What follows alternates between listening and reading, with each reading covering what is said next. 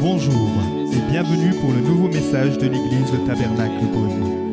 Pour plus d'informations sur nos activités, merci de visiter la page Facebook Église Le Tabernacle Beaune. les phénomènes de distorsion entre ce que les gens croient et ce que les gens font, en ce que les gens écoutent et en ce que les gens pratiquent, en ce que les gens, je ne sais, si sais pas si ça va, mais entre ce que les gens...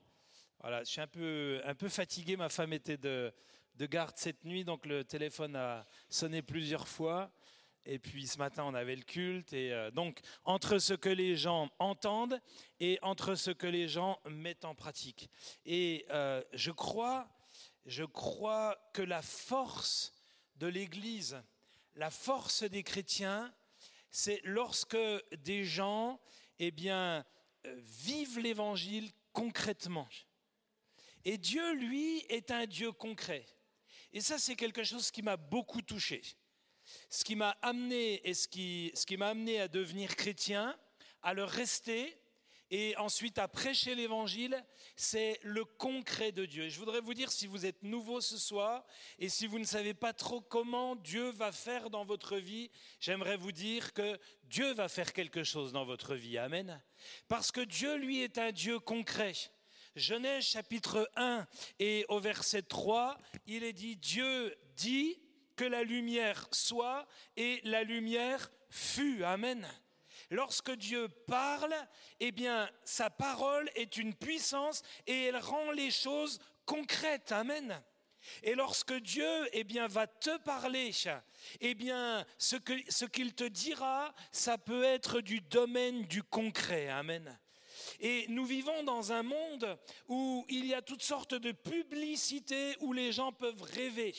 Il y a par exemple une publicité, je ne sais pas si vous l'avez déjà vue, c'est sur une voiture, et puis euh, on peut devenir globe-trotter, on peut devenir je sais pas quoi en heure, et puis euh, on peut tout devenir pour une publicité de voiture.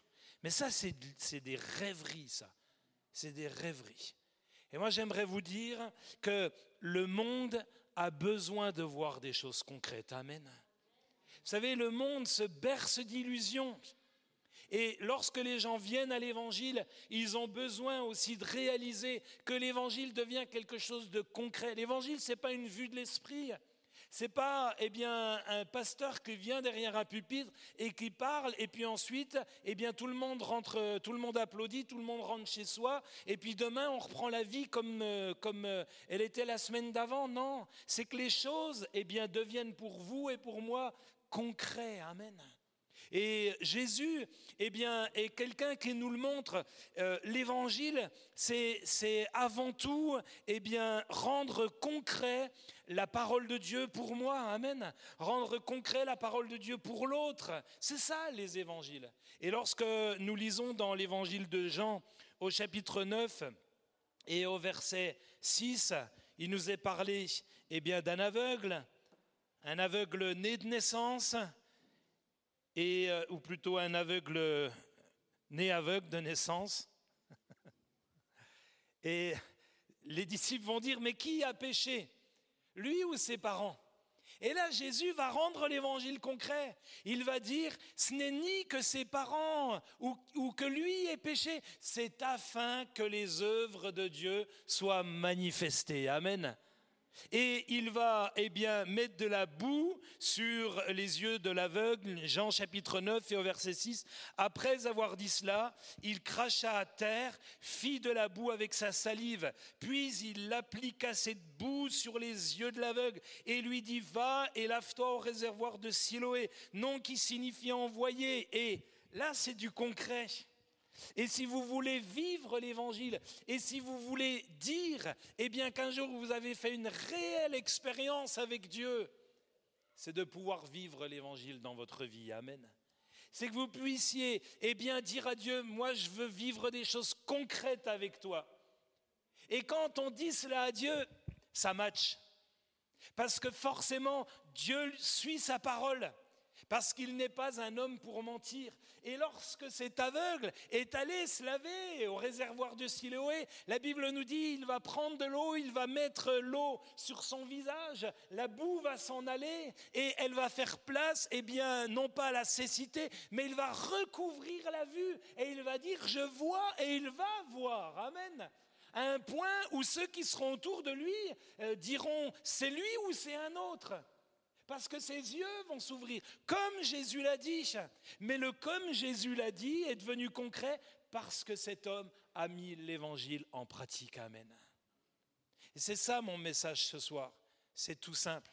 Je ne vais pas vous faire des grandes, de la grande théologie. Vous savez, c'est jamais simple quand on vient dans une église, quand on est un peu un prédicateur de passage, parce qu'avant tout, on vient pour respecter eh bien, et appuyer ce qui, ce qui se fait dans la communauté. Amen. Et on ne peut pas avoir l'indécence de prêcher des choses farfelues ou des choses que les gens ne comprennent pas. Mais ce soir, ce que je voudrais eh bien, vous amener surtout, c'est vivez, vivons des choses concrètes.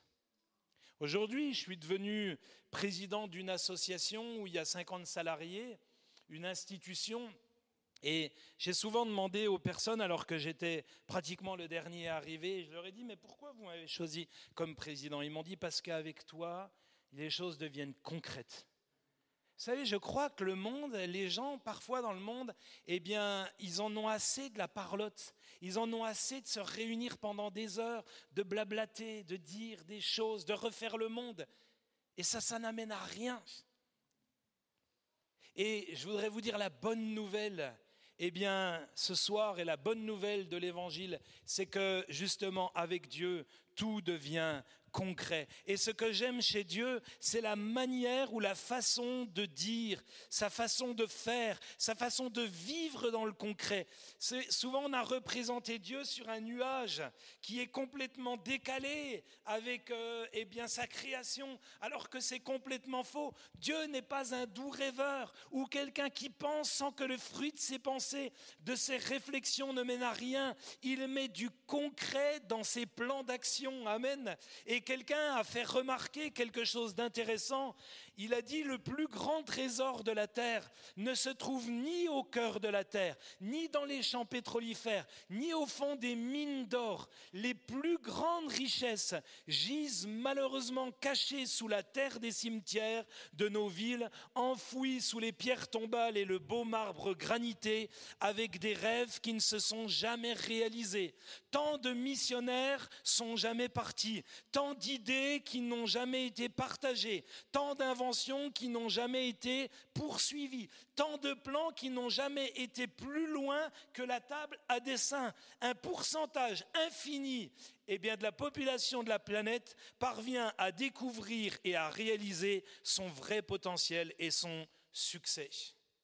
Et j'aimerais vous dire, si nous avons cette approche de vouloir mettre l'évangile au concret, amen, au présent, ni au passé, ni au futur lointain. Vous savez, vous avez parfois, et j'en ai rencontré, j'en rencontre des chrétiens comme ça, qui pensent toujours, vous savez, ils ont l'impression, je ne sais pas si ça, vous a déjà fait ça, ils ont l'impression que le plan de Dieu, par exemple, vous voyez, il est, il est à, l'enceinte. Ça va aller, sœur. Alléluia. Le Seigneur va vous bénir.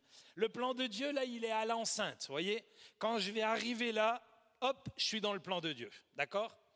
Ben, Vous avez des gens, on a l'impression que dix ans après, le plan de Dieu, il est toujours là, mais eux, ils sont toujours là aussi. Vous voyez Et puis, vous leur dites ça va. J'ai rencontré quelqu'un il n'y a, pas longtemps, ça faisait dix ans que je ne l'avais pas vu. Dix ans avant, elle tenait déjà ce discours-là. Oui, oui, les choses vont se faire, je le crois, nanana, blablabla. Ah, mais moi, ça me, c'est pas ça pour moi l'évangile. Et on a l'impression, vous avez des gens, jamais en fait, ils vont croiser à un moment de leur vie, jamais ils vont être en contact, jamais ils vont être dans le plan de Dieu. Ils vont, ils, vont toujours en être en quelque sorte éloignés, ils vont peut-être tourner autour, mais euh, c'est pas ça l'évangile. L'évangile, c'est quand Dieu me touche, amen. L'évangile, c'est quand les choses deviennent concrètes et que je fais les choses, amen. Aujourd'hui, on a euh, rendu des choses concrètes. Et, c'est ça que j'aime. Thaïs avait des difficultés pour un logement. Je peux le dire, oui, il n'y a pas de. Et euh, les, les, choses ont été concrètes cette semaine. Elle peut loger chez quelqu'un. De toute façon, si ce n'était pas chez quelqu'un, elle pourrait loger chez quelqu'un d'autre. Pourquoi? Parce qu'il y a quelques mois en arrière, on a eu affaire à quelqu'un qui était SDF à l'église, au tabernacle. Et j'ai été très surpris de voir que vous avez dans la communauté des personnes qui... C'est enregistré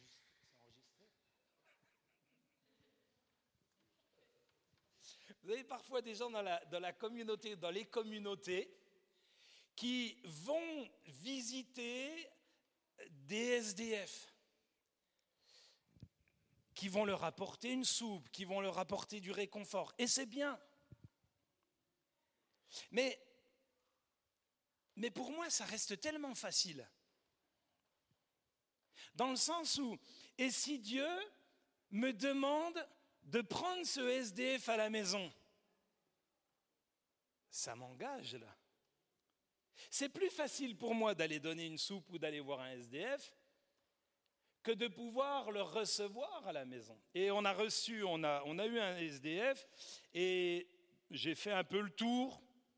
Il n'y avait pas grand monde pour le prendre, et je l'ai pris. Vous savez, des gens, j'en ai logé, je ne sais pas combien, et ça faisait longtemps que je n'avais pas logé quelqu'un. Et je me suis dit, je vais le faire. Et c'est vrai qu'on a une vie avec mon épouse, euh, peut-être où toute la journée, toute la semaine, donc souvent on garde un peu notre, notre cellule familiale à nous, vous voyez, euh, même si parfois les, les, hein, les, portables, les textos et les coups de fil, mais, mais j'ai dit à ma femme, on, on, va faire quelque chose de concret, on va le prendre. Ah ça, ça a été, ça a été un moment épique, ça a été un moment fameux. Ça a été un moment fameux. Surtout le vendredi soir. Vous savez, quand vous avez. Vendredi soir, chez nous, c'est un peu relâche. Hein, on a pratiquement fini la semaine et puis, et puis il va y avoir le week-end. Donc, euh, mais le soir, le vendredi soir, c'est tranquille. Et je me souviendrai toujours, eh bien, ce vendredi soir, il venait dormir à la maison. Il a sonné, il était un peu en retard et je lui ai ouvert la porte. Et quand il est rentré, il avait une démarche euh, pas très concrète, vous voyez. Je ne vous donnerai pas son prénom. Hein. Je vous donnerai pas son prénom. Hein. Je vais dire Ricardo. Tiens, voilà. Oh, ça va, Ricardo? Ça va, Ricardo T'as as bu des pastis? Ah non, non, non, non, monsieur le pasteur. Je dis, hé, eh, eh, Ricardo, tu me racontes pas des histoires. Tiens, dormir chez moi? Et t'es sous. Mais imagine-toi si moi j'étais à la place, à ta place. Ah, ah, je, m'excuse, je m'excuse. Mais alors évidemment, on est confronté à, des, situations pareilles. Et puis il faut les gérer aussi. Il faut les gérer. Puis, vous savez, c'est jamais simple parce qu'on sait que ces gens-là, quand ils sont un peu alcoolisés, il suffit qu'ils grattent une allumette ou une cigarette dans le lit et puis qu'ils s'endorment. Euh, Hein, ça, peut être, ça peut être gênant. Quoi. Hein. Ben, vu le froid qu'il fait en ce moment, on peut, se dire, bon, ben, il fait chaud, mais... mais... Quelque part, ça a été, eh bien, pour nous, quelque chose, on, a voulu vivre aussi du concret. Amen. Et ça nous a amené aussi dans la communauté à nous dire, voilà, on n'a pas, on a, pour l'instant, on n'est pas en capacité, alors qu'on devrait l'être, on n'est pas en capacité eh bien, de recevoir des gens en hébergement d'urgence. Donc comment on fait? Est-ce qu'on ne peut pas faire un système où quelqu'un prend la personne deux semaines et puis une autre deux semaines ou, Vous voyez, euh, on, on a réfléchi à ça. Pourquoi? Pour qu'à un moment donné, les choses deviennent concrètes. Amen. Pas pour que ça reste en suspens. Et parfois, on demande des miracles à Dieu et on veut voir des miracles. Mais parfois, je crois que le miracle, c'est toi, le miracle, c'est moi. Amen. C'est, eh bien, Dieu veut nous utiliser. Amen. Et je crois que ça, c'est quelque chose eh bien, d'important. Jamais, vous avez parfois, eh bien, malheureusement, comme je le disais, toutes sortes de richesses qui ont été enfouies. Et Dieu veut du concret dans nos vies.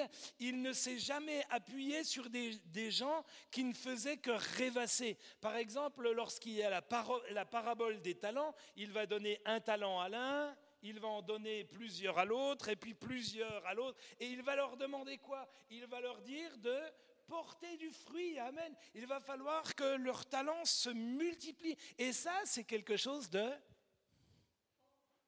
C'est bien, sœur, vous me suivez. Allez, venez, on va aller dans la pièce là à côté. ça, c'est concret.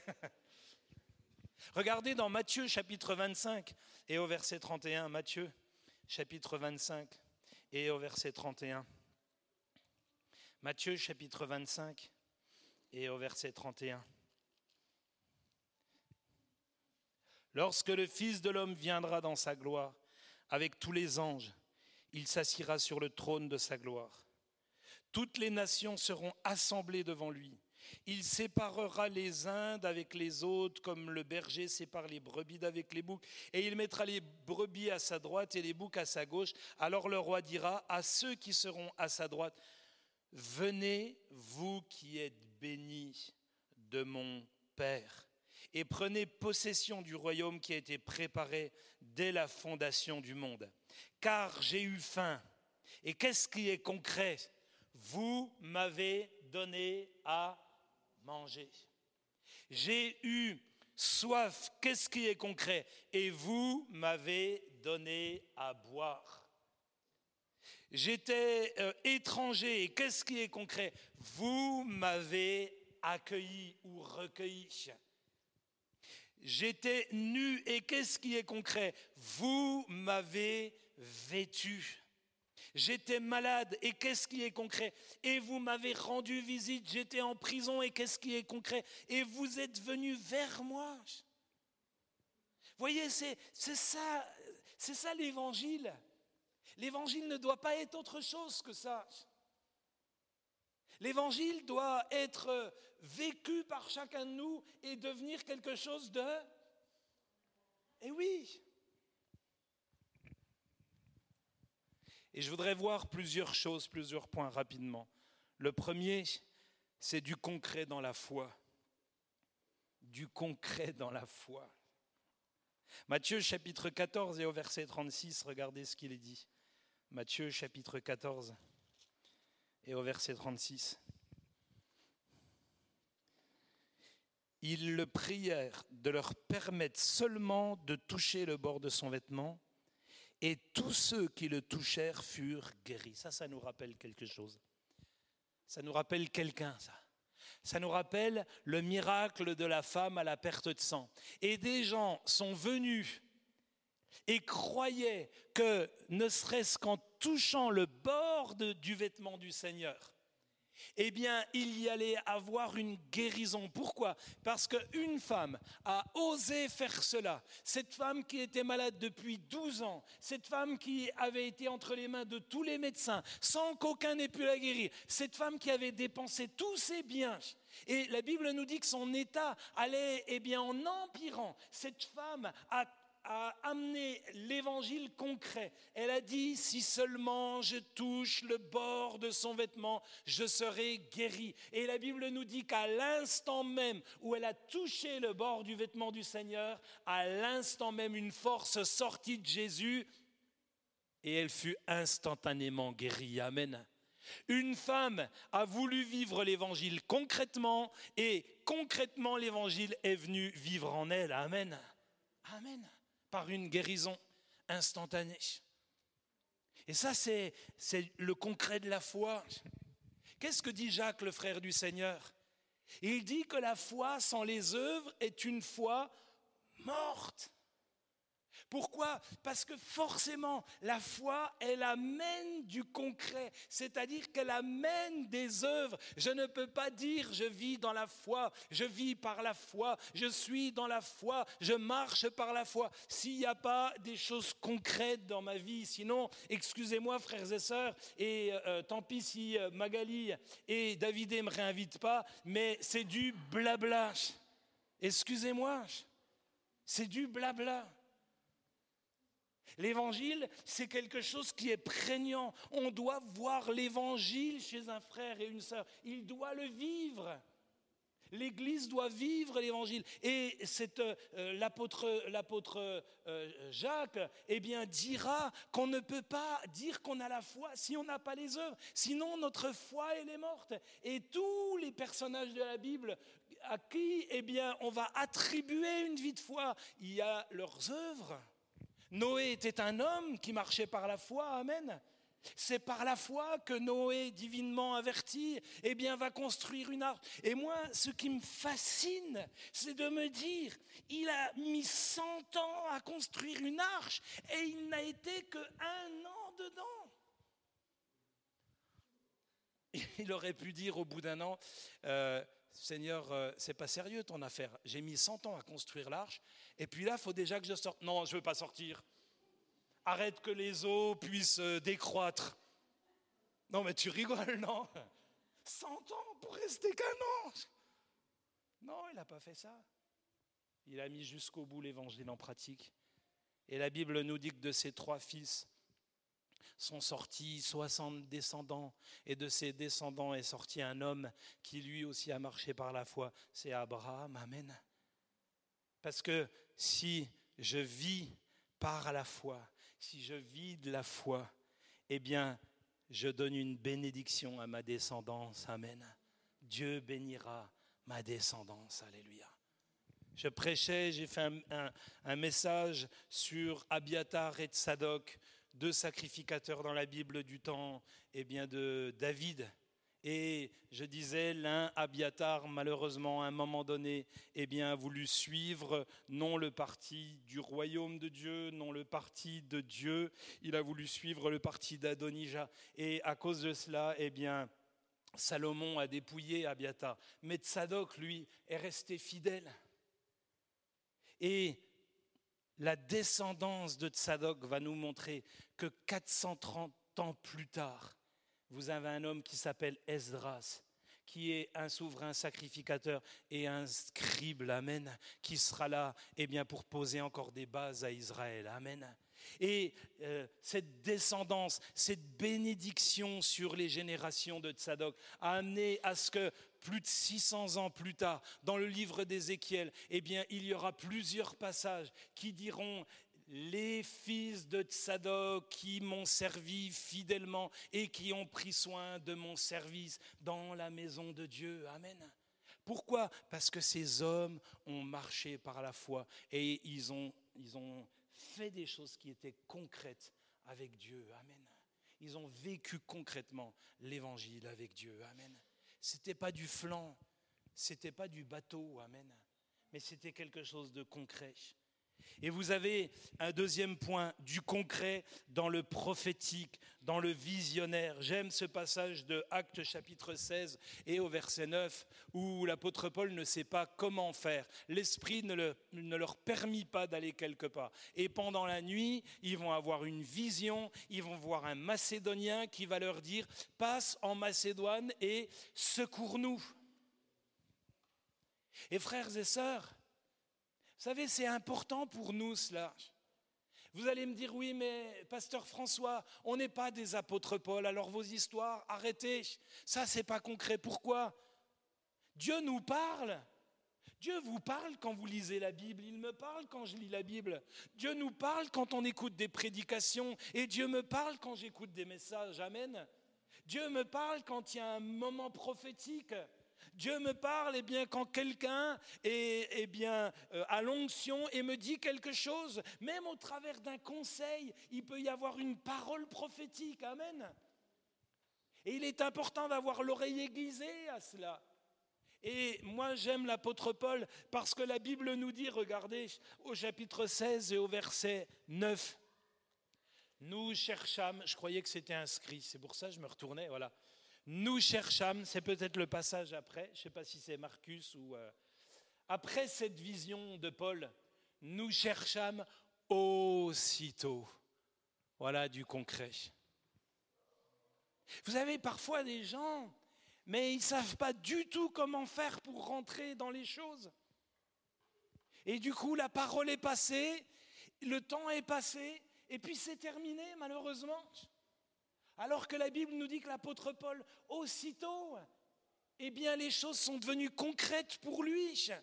Et qu'est-ce qu'il a fait? Eh bien, ils sont allés aussitôt, euh, ils, se sont rendus en Macédoine, et là, l'évangile a pu rentrer. Amen.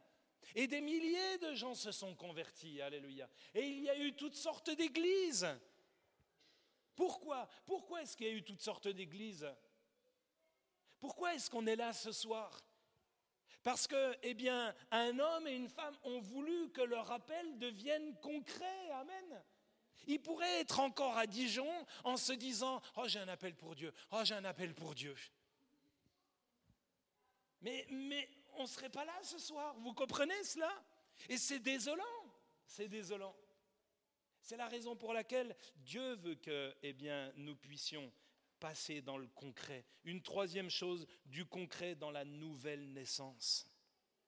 Vous savez, la nouvelle naissance, ce n'est pas des mots ou des, des noms que euh, le Seigneur a inventés ou que la Bible euh, eh bien, nous parle pour faire beau, pour mettre tout un décorum, pour, ou plutôt eh bien, pour ne pas que nous puissions comprendre les choses. Non, bien au contraire, le mot nouvelle naissance, il nous parle déjà. Qu'est-ce que ça veut dire? Ça veut dire, eh bien, revenir à une vie nouvelle ou vivre nouvellement. Et l'Ancien Testament parle de la nouvelle naissance. Dans le livre d'Ézéchiel, il y a toutes sortes de passages, je, peux vous les citer si ça, vous intéresse. Il y a des passages eh bien, qui nous parlent de la nouvelle naissance dans Ézéchiel au chapitre 11 et au verset 19. J'enlèverai leur cœur de pierre et je mettrai un cœur de chair afin qu'ils comprennent eh bien, quelle est. Ézéchiel chapitre 11 et au verset 19. Eh bien voilà, c'est concret ici. Hein. Dites quelque chose, ça va sur le mur. En plus, c'est marqué doublement concret. J'ôterai leur cœur de pierre et je leur donnerai un cœur de chair. Ça, c'est la nouvelle naissance dans l'Ancien Testament. Amen. La nouvelle naissance dans la bouche de Jésus lorsqu'il va parler à Nicodème. Si un homme naît d'eau et d'esprit, il ne peut voir. Il ne peut rentrer deux fois, il va répéter les choses. Au début, il va dire il ne peut voir le royaume de Dieu. Et ensuite, il dit il ne peut rentrer dans le royaume de Dieu. Amen. Et la nouvelle naissance, ça c'est quelque chose de concret. Et quels sont les fruits de cette nouvelle naissance? Parce que la Bible nous dit eh bien, que ces effets sont reconnaissables. Lorsque un homme vient ou une femme à la foi, lorsque quelqu'un rencontre le Seigneur, lorsque quelqu'un eh bien s'engage dans les eaux du baptême, alors il y a une vie nouvelle qui vient en lui et il ne vit plus il ne peut plus vivre. C'est pas qu'il se force, moi, je ne me suis pas forcé à ne plus aller en boîte de nuit. J'ai compris à un moment donné que c'était vraiment plus ma place. Vous savez, la dernière fois que j'y suis allé, ça a été. Mais c'est comme si, en fait, j'étais là dans la boîte de nuit et c'est comme si. Imaginez-vous que vous êtes les danseurs. C'est comme s'il y avait, vous savez, un aquarium et que moi, en fait, j'étais dans un autre monde et que je ne pouvais plus être dans ce monde-là. Et je me souviendrai toujours, j'avais 18 ans à ce moment-là, eh bien, je suis tout de suite sorti. Je suis rentré dans ma voiture et plus jamais je suis retourné eh bien, dans ces endroits-là. Amen. Sauf pour y annoncer l'évangile. Amen. Amen. Pourquoi? Parce que j'ai compris eh bien, que ce n'était plus mon milieu. Amen. Amen. Et que Dieu voulait changer, me changer, changer ma vie pour faire autre chose. Amen. Que de perdre mon temps, excusez-moi, à aller danser. La nouvelle naissance, eh bien, vous la trouvez dans la bouche également des disciples. Et quels sont, eh bien, les fruits de cette nouvelle naissance? L'assurance du salut. Quand je viens à Christ, quand je nais de nouveau, eh bien, l'assurance du salut vient automatiquement dans mon cœur. Amen. Et quand je dis automatiquement, oui, c'est automatiquement. Amen. John Wesley, qui était un prédicateur de la fin du XVIIIe siècle ou XVIIIe siècle, Et quelqu'un qui, à un moment donné, eh bien, a voulu annoncer l'évangile aux Indiens, euh, aux peaux rouges en Amérique. Et quand il est parti, eh bien, il a pris le bateau, il a rencontré dans le bateau des personnes qui étaient des frères moraves. Je ne vais pas vous faire toute l'histoire, mais ces frères moraves étaient des gens eh bien, qui vivaient à Hermout, euh, en Allemagne et euh, en Basse-Saxe. Et c'était Zinzendorf qui eh bien, leur avait annoncé l'évangile. Je vous ai déjà dit, euh, cette station missionnaire a envoyé des gens partout dans le monde. Et John Wesley a rencontré ses frères moraves. Et pendant la traversée du bateau, eh bien, il se rendait compte qu'il y avait des vagues. Et à un moment donné, eh bien, il s'est dit, mais le bateau va craquer. Si je meurs, qu'est-ce que je vais devenir? Et il a compris que lui, John Wesley, n'avait pas l'assurance du salut alors que les frères moraves l'avaient. Et vous savez ce qu'il a fait? Il a compris, il s'est dit, mais comment est-ce que je peux aller prêcher l'évangile à des gens alors que moi-même, je n'ai pas l'assurance du salut. Et en fait, il est allé chez les frères Moraves en Allemagne. Et là, eh bien, il a trouvé la naissance, l'assurance du salut et il a trouvé la nouvelle naissance. Amen. Et il est devenu le John Wesley, eh bien, que nous connaissons ici. Amen. Un homme de réveil qui a parcouru, je crois, presque trois fois ou quatre fois le tour de la terre. Si, on fait le calcul eh bien, euh, du temps qu'il a passé à cheval, des kilomètres qu'il a passé à cheval pour pouvoir annoncer l'évangile, c'est quelque chose comme trois ou quatre fois le tour de la terre. C'est impressionnant, n'est-ce pas? Il faisait presque dix réunions par jour, vous vous rendez compte? C'est phénoménal. Non, c'est quelque chose d'impressionnant. Impressionnant. Et il a eu cette assurance du salut. Une deuxième chose, c'est un deuxième fruit, c'est une marche progressive vers le chemin de la sanctification. Qu'est-ce que dit Hébreu 12, verset 14 Sans la sanctification, nul ne verra le Seigneur. Eh bien, je voudrais vous dire que ce n'est pas ce passage. Souvent, nous, les chrétiens, eh bien, on, le, on lui met un coup de ciseau à ce passage-là. Et on prononce que ce verset-là. Mais s'il il est affiché, regardez ce qu'il est dit rechercher la paix avec tous. C'est ça la nouvelle naissance. C'est que si je ne suis pas capable de m'entendre avec le frère ou la sœur de l'Église,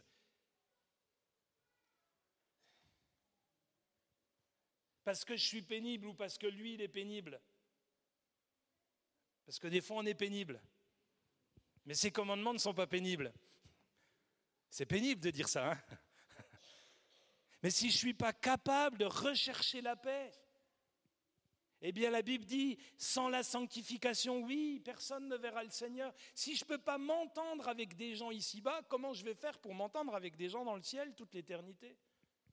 Vous imaginez si, si je m'entends déjà pas avec Dieu, une fois je suis arrivé à, une réunion, puis je dis à la sœur, ça va, elle me dit, non, je suis en colère après Dieu. Je dis, ben, je ne sais pas comment elle va faire pour vivre avec le Seigneur toute l'éternité. Hein Vous imaginez ah, je, dirais ça, je lui ai dit, sœur dans le ciel, euh, vous ne me connaissez plus, moi, hein, parce que je ne veux pas participer à vos conversations. Hein. Et puis, il y a un autre fruit, c'est le désir de servir le Seigneur, c'est l'amour des frères et sœurs et la recherche de la communion fraternelle. 1 Jean chapitre 3, verset 14, nous savons que nous sommes passés de la mort à la vie parce que nous aimons les frères. Ça, c'est quelque chose de concret. Amen. Et un quatrième et dernier point, du concret dans la mise en pratique de la parole de Dieu. Moi, j'aime cette veuve de Sarepta, à qui, eh bien, Élisée ou Élie va dire, Élie va dire, va, d'abord me chercher, eh bien, du pain. Et elle dit, mais on est là, on n'a on plus rien, j'ai plus qu'un peu d'huile dans un vase. Eh oui, mais qu'est-ce qu'elle va faire? Eh bien, elle aura suffisamment d'huile et de farine dans son vase jusqu'à ce qu'il y ait la fin de la famine, parce que cette femme a accepter de rendre concret la parole de Dieu dans sa vie, la mise en pratique de la parole. Ça, ça doit être du concret. Amen. Amen. Et vous savez, à chaque fois qu'il y a un miracle dans la Bible, et à chaque fois qu'il y a un miracle dans les églises, ce sont des gens qui ont voulu rendre concret l'évangile. Amen. Amen. Ne passons pas à côté du formidable message de l'Évangile. Ne passons pas à côté de cette formidable parole de Dieu, Amen, dont on ne se lassera jamais d'entendre, Amen. Mais quel levier J'ai un cri chez moi pour soulever des voitures, je m'en suis moins servi que la parole de Dieu, Amen. Quand j'ai un problème, je m'appuie sur la parole de Dieu, Amen. Et elle est comme un tremplin pour moi, pour pouvoir aller plus loin et pour tout surmonter, Amen. Pourquoi? Parce que quand on met concrètement la parole de Dieu en pratique, alors il se produit forcément quelque chose. Je vais laisser la place à David. Nous espérons que vous avez apprécié le message de cette semaine. Pour plus d'informations sur notre Église, merci de visiter la page Facebook Église le Tabernacle Beaune.